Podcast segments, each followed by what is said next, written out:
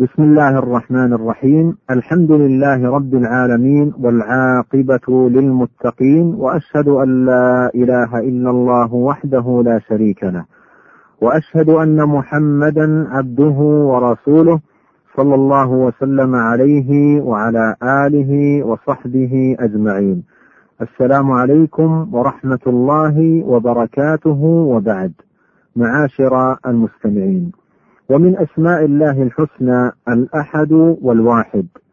أما اسمه تبارك وتعالى الأحد فقد ورد في موضع واحد من القرآن في سورة الإخلاص. قل هو الله أحد الله الصمد لم يلد ولم يولد ولم يكن له كفوا أحد. وهي السورة العظيمة التي ورد في السنة عن النبي صلى الله عليه وسلم أنها تعدل ثلث القرآن. لكونها أخلصت لبيان أسماء الرب الحسنى وصفاته العظيمة العليا. وأما اسمه الواحد فقد تكرر مجيئه في القرآن منها قوله تعالى وإلهكم إله واحد لا إله إلا هو الرحمن الرحيم.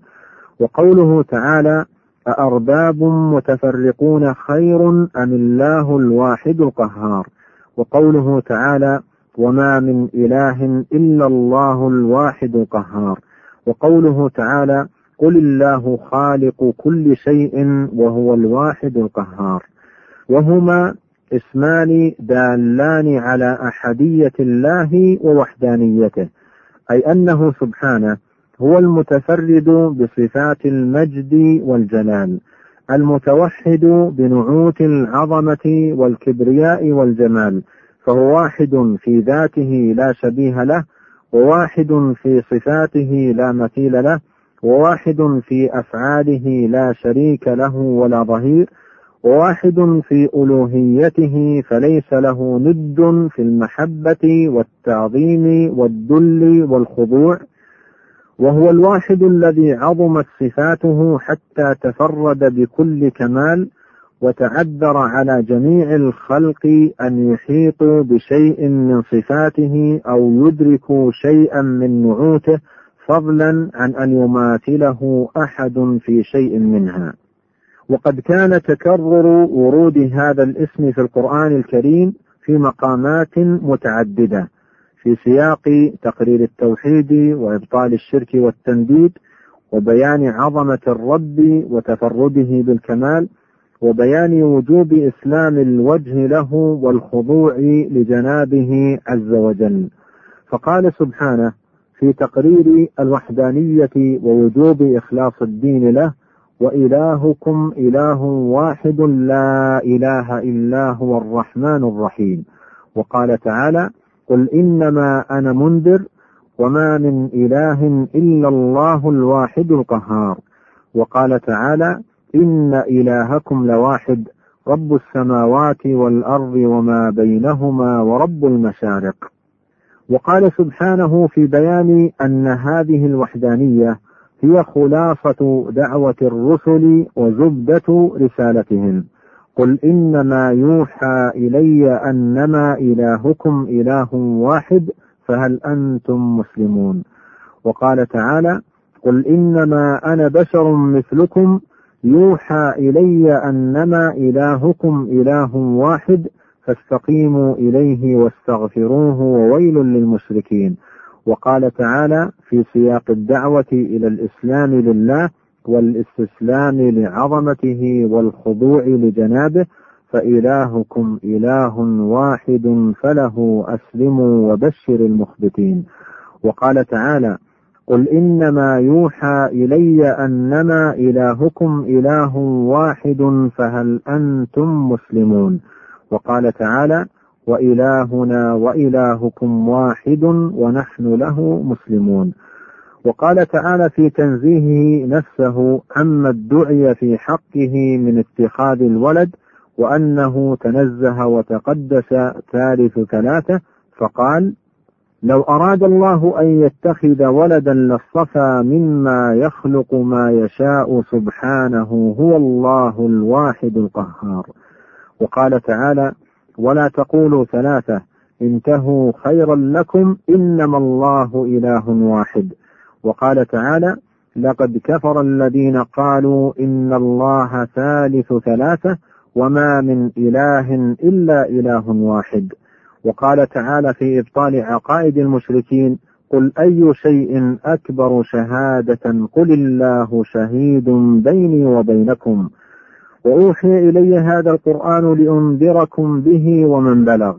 أئنكم لتشهدون أن مع الله آلهة أخرى. قل لا أشهد. قل إنما هو إله واحد وإنني بريء مما تشركون. وقال تعالى وقال الله لا تتخذوا إلهين اثنين إنما هو إله واحد فإياي فارهبون. وقال تعالى أأرباب متفرقون خير أم الله الواحد القهار؟ وقال تعالى في مقام بيان عظمته وكمال ملكه وخضوع الخلائق له يوم القيامة. يوم هم بارزون لا يخفى على الله منهم شيء. لمن الملك اليوم لله الواحد القهار؟ وقال تعالى يوم تبدل الأرض غير الأرض والسماوات وبرزوا لله الواحد القهار. معاشر المستمعين هذا وقد أفاد هذان الاسمان. الواحد الأحد توحيد الرب سبحانه بجميع الكمالات بحيث لا يشاركه فيها مشارك. وأن الواجب على العباد توحيده عقدا وقولا وعملا. بأن يعترفوا بكماله المطلق وتفرده بالوحدانية ويفردوه بأنواع العبادة ويمكن تلخيص دلالات هذين الاسمين في النقاط التالية. أولا نفي المثل والند والكفء من جميع الوجوه فهو تبارك وتعالى الأحد الذي لا مثيل له ولا نظير. قال الله تعالى هل تعلم له سميا؟ وقال تعالى ولم يكن له كفوا احد. وقال تعالى ليس كمثله شيء وهو السميع البصير. ثانيا بطلان التكييف. وهو خوض الإنسان بعقله القاصر محاولا معرفة كيفية صفات الرب سبحانه وهذا محال. لأن الرب سبحانه متوحد بصفات الكمال متفرد بنعوت العظمة والجلال فلا يشاركه فيها مشارك وليس له فيها شبيه أو مثيل. فأنى للعقول أن تعرف كنه صفاته سبحانه. بل كل ما يخطر بالبال من الكمال فالله بخلاف ذلك بل أعظم وأجل. ثالثا إثبات جميع صفات الكمال بحيث لا يفوته منها صفة ولا نعت دال على الجلال والجمال. لتفرده جل وعز بالكمال المطلق الذي لا نقص فيه بوجه من الوجوه. رابعا أن له من كل صفة من تلك الصفات أعظمها وغايتها ومنتهاها وأن إلى ربك المنتهى فله من السمع أكمله ومن البصر أكمله ومن كل صفة أكمل وصف وأتمه كما قال سبحانه ولله المثل الأعلى. خامسا تنزهه سبحانه عن النقائص والعيوب إذ هي تلحق أوصاف المخلوقين. أما الأحد سبحانه فقد تفرد بالكمال والعظمة والجلال بلا شبيه ولا مثال. ولهذا قال تعالى في تنزيهه نفسه عن الولد سبحانه هو الله الواحد القهار.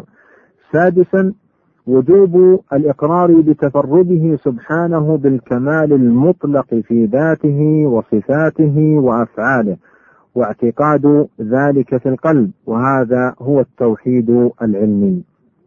سابعا وجوب إفراده سبحانه وحده بالعبادة وإخلاص الدين له وأنه جل وعلا كما أنه تفرد بالخلق والرزق والعطاء والمنع والخفض والرفع والإحياء والإماتة فالواجب أن يفرد وحده بالعبادة وأن يخلص الدين له وهذا هو التوحيد العملي. ثامنا الرد على المشركين وجميع صنوف المبطلين ممن لم يقدروا الله حق قدره ولم يقروا له بتفرده وكماله فاتخذوا معه الشركاء وضربوا له الأمثال وظنوا به ظن السوء وانتقصوا جناب الربوبية وناقضوا مقصود الخلق وهو التوحيد وإفراد الله بالذل والخضوع وسائر أنواع العبودية. فاشمأزت قلوبهم من التوحيد ونفرت نفوسهم من الحق والهدى قال الله تعالى واذا ذكر الله وحده اشمازت قلوب الذين لا يؤمنون بالاخره واذا ذكر الذين من دونه اذا هم يستبشرون وقال تعالى واذا ذكرت ربك في القران وحده ولوا على ادبارهم نفورا وقال تعالى ذلكم بانه اذا دعي الله وحده كفرتم وان يشرك به تؤمنوا فالحكم لله العلي الكبير. رزقنا الله تحقيق توحيده وحسن الإيمان بتفرده ووحدانيته. إنه سميع مجيب. وإلى لقاء آخر. والسلام عليكم ورحمة الله وبركاته.